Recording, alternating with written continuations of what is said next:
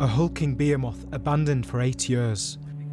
Its skeleton rusting between the fierce sun and some of the saltiest seawater in the world. In its hull, over a million barrels of crude oil. A time bomb ticking, threatening unprecedented environmental devastation. It was quite amazing pulling up to the FSO Safer for the first time. I had not seen it uh, before. Is a monster of a boat. It's huge, uh, almost 400 meters long. It was like seeing an underwater wreck, but above water in, in, in many ways. Owned by Yemen's national energy company, the FSO Safer became collateral damage in the country's grinding civil war, one that has claimed thousands of lives and destroyed industry. But anchored five miles out at sea, in perhaps more Pacific territory, the Safer wasn't completely abandoned. It was left with a very small skeleton crew, maybe six crew members that, that stayed on board the whole time of, of the war. In 2020, there was actually a, a flooding of the engine room that could have brought the Safer down uh, at that time. But they, they sounded the alarm, and, and some local divers did come in to put patches below water um, and, and sealed it off so it wouldn't sink. Uh, so that was actually very heroic, and nobody knows about it really. Since 2015, anxiety began building that a failure to fund an operation could result, whether by leak or explosion, in potentially history's worst oil spill into the Red Sea's emerald waters, home to some of the world's richest coral reefs, devastating local livelihoods and blocking the key artery of food imports to the north of Yemen. The fishing industry will be stopped. The uh, seaport will be locked. You know, uh, no ships, commercial ships can go there, and uh, especially for the food supply will be stopped.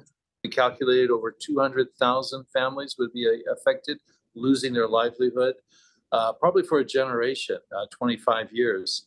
The cleanup would have cost $20 billion. That's the best estimate that we received.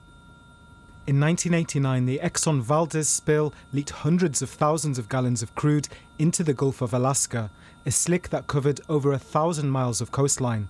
Even now, pockets of oil are still being discovered. Yet on Yemen's FSO Safer, four times as much oil. This is big. Uh, how and I looked at the first price tag. I thought, how are we going to raise 144 million dollars? In the end, after two years and between 23 countries, private companies, and even the general public, enough funds were raised to launch an operation to transfer the oil. An elementary school in Bethesda, Maryland. Kids in, in uh, six, seven, eight years old heard about this and went out and raised money. They sold lemonade or whatever uh, they could to, to raise a few hundred dollars for us. This is a good news story, a disaster averted, and I shouldn't dampen the mood. Some big energy companies did put their hands in the pocket, as did Yemen's Red Sea neighbour, Saudi Arabia. But it has to be said, it seems absurd to hold a slow whip round involving school children in America, knowing the billions in profits made by energy companies who've worked in Yemen and the hundreds of millions of dollars thrown around in sports deals in Saudi Arabia. So, yes, this is a good news story, but it's also a reminder of what our priorities are, how organised we can be when it comes to profiting from natural resources, and how absent we can be when it comes to protecting them.